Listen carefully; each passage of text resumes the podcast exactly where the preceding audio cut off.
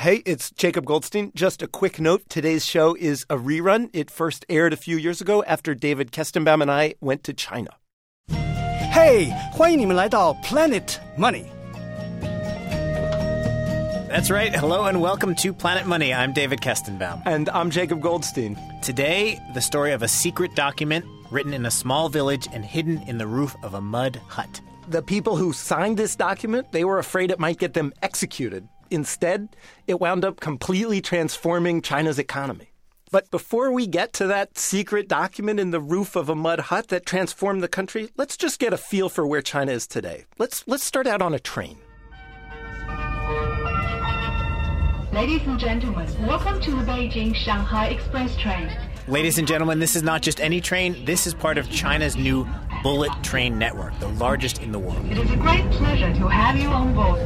I want some speed though. Like, so far it's just uh, like a train. I want a little more bullet. Then some conductor pushes the bullet train button or whatever, and it starts to move. Faster. There's actually a readout that tells us our speed 130 kilometers an hour. 138, 140. Tops out at over 300 kilometers per hour. That's over 200 miles an hour. It makes Amtrak look primitive.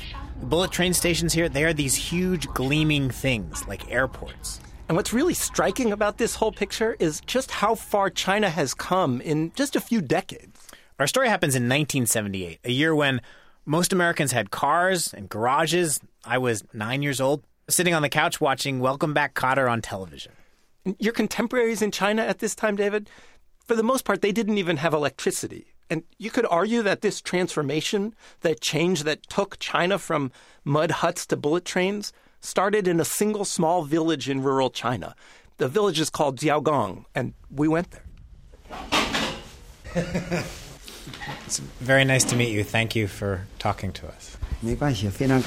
Oh no, there's no, it's no trouble. Thank you for coming.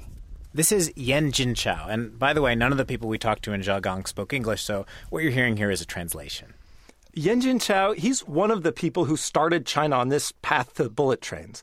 And one of the really fun things about reporting on China's economy is well, so if you're in the US and you want to talk to one of the founding fathers of the US economy, you want to talk to Alexander Hamilton, you're out of luck. He's been dead for hundreds of years. But in China, a lot of these key people, they're still around. Yan Jin Chao is not an economist, he's not a politician. He runs a small restaurant in Xiaogang. 30 years ago when all this happened, he was a farmer. Yanjin Chao opens a big metal gate behind his restaurant, and he takes us out to the fields where he used to farm.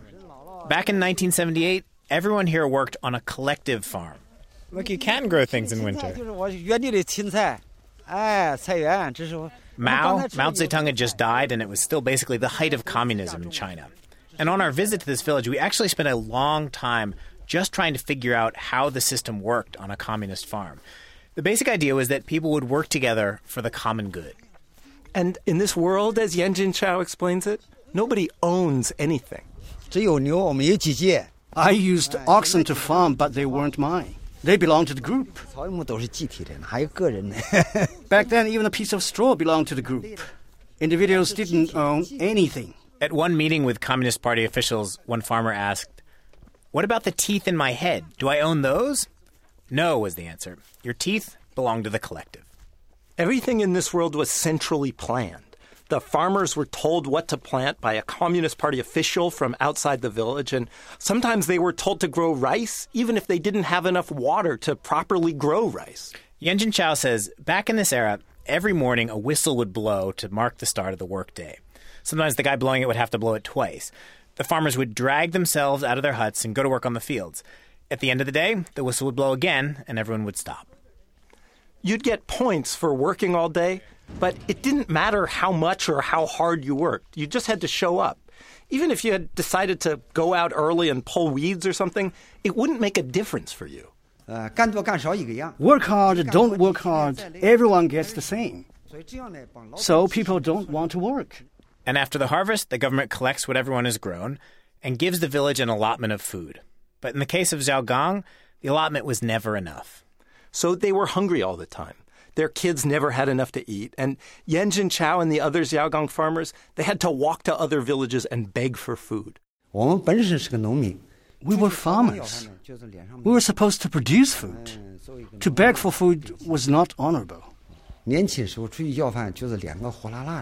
We felt very ashamed. It was hard to knock on doors and beg for food. My face was burning. This is the way things were all over China. This is basically the way the entire economy was set up. So the farmers in Xiaogang were starving, and they needed to do something. One farmer in particular was pushing for a change. His name, Yan Hunchang. We tracked down Yan Hunchang as well, and we talked to him in this open garage attached to his house. Uh, there were sacks of grain piled up along the walls. He smoked cigarettes the whole time. It was this really cold, rainy day. And he told us that out of desperation, the farmers came up with an idea. But the idea they had was so dangerous, they had to call a secret meeting to discuss it. That day, it was about 5 in the afternoon. We met at Yan Lihua's home. This was a secret meeting. We snuck in one by one. There were 18 farmers crowded into this small room. Yan Jinchao was there. Were there, um, were there enough chairs for all of you? There were no chairs back then. How could there be chairs? Some of us crouched, some sat on the floor. There were some little tiny stools. But we had no chairs back then. Yan Hunchang says everybody there was afraid to talk, so finally he spoke up. I said, everyone is here and knows what this is about. Everyone knew. But no one dared to speak. So I spoke up.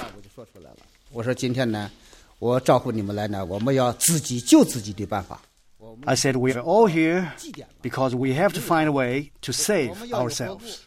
To save themselves, they have an idea that is both revolutionary and as old as dirt.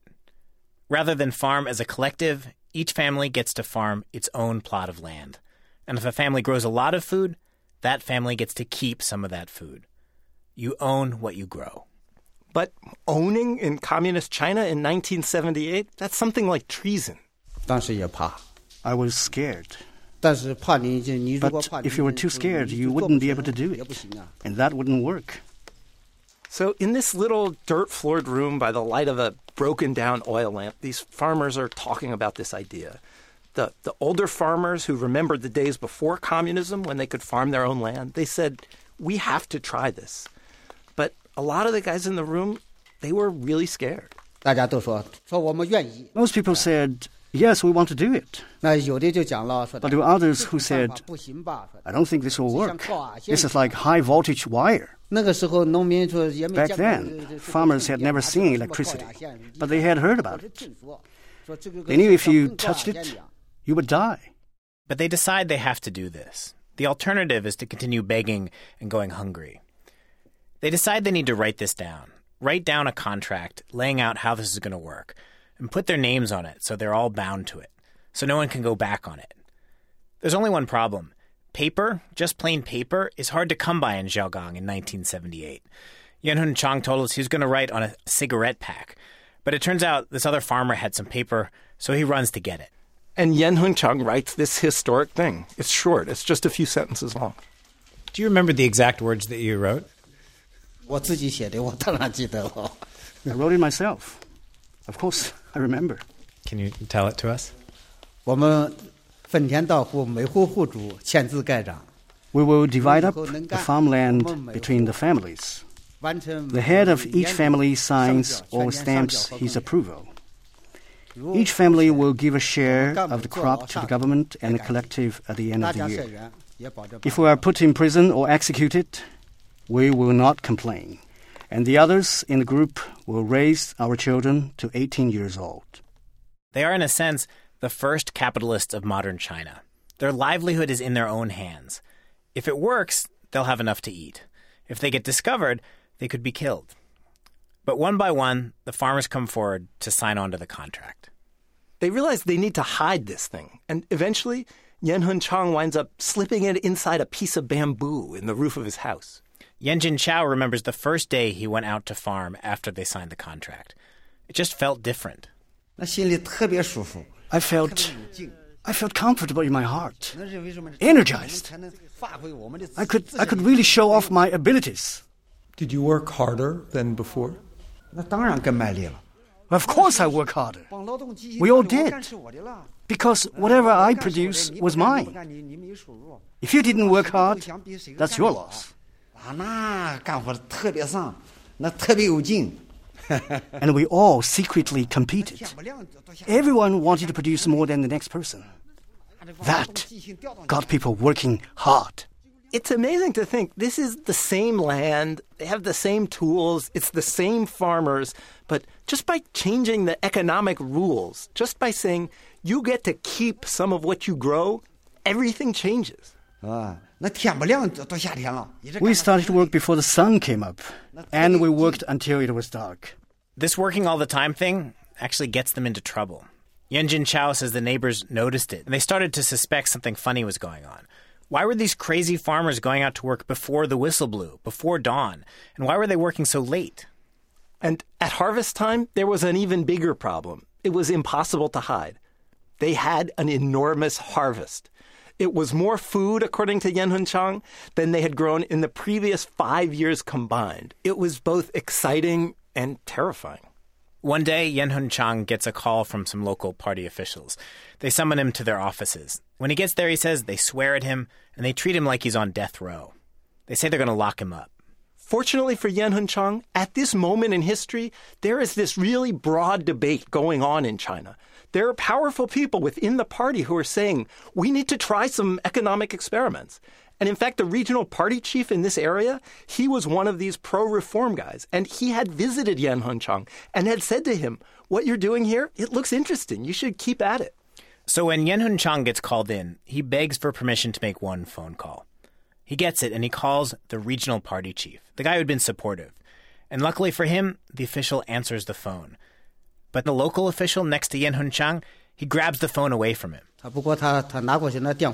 He grabbed the phone but I could still hear what the regional party chief was saying.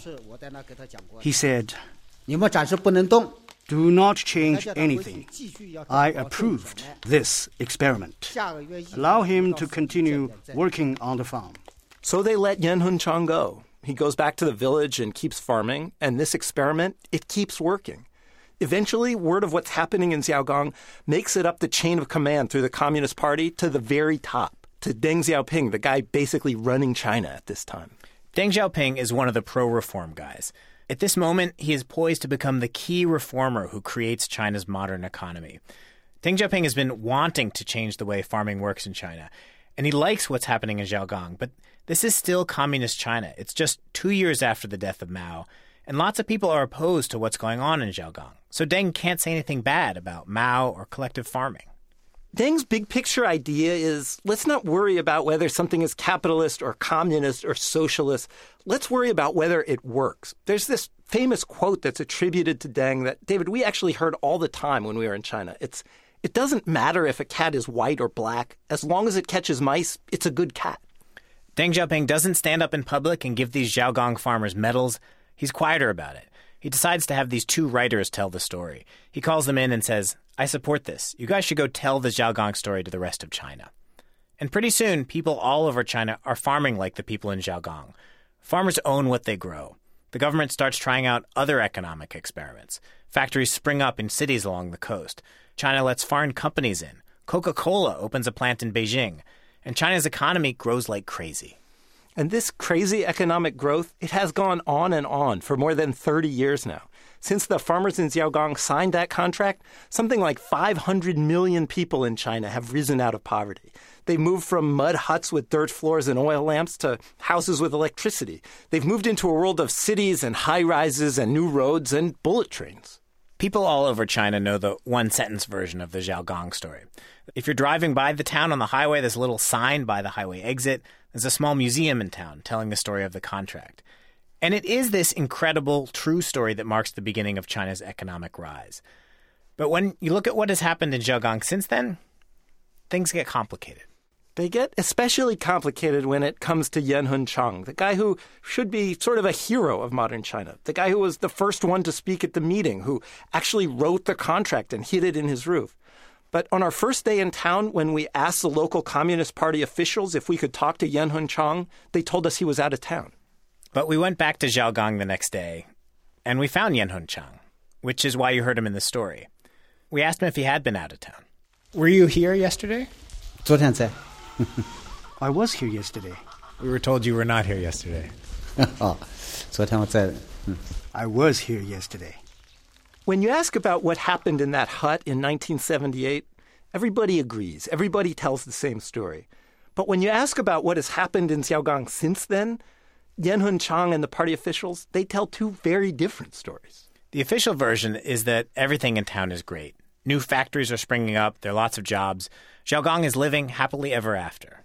Yanhun Chang says he's had a different experience. He says he started a few businesses over the years, but once they became profitable, the government took them away from him. He also says those new factories springing up around town, a lot of them are just empty. Local officials say none of this is true. The tension you hear, though, really throughout the Xiaogang story between free enterprise and state control, that is everywhere in China today. The government has let go of some parts of the economy, but it's holding on tightly to other parts. That fancy bullet train network, for example, is run by the government. And in 2011, there was a collision that killed 40 people. The head of the railway ministry was arrested on corruption charges. More generally, there is a question about whether China's economic growth will continue, or if maybe, not too far off, the country's incredible run will run out.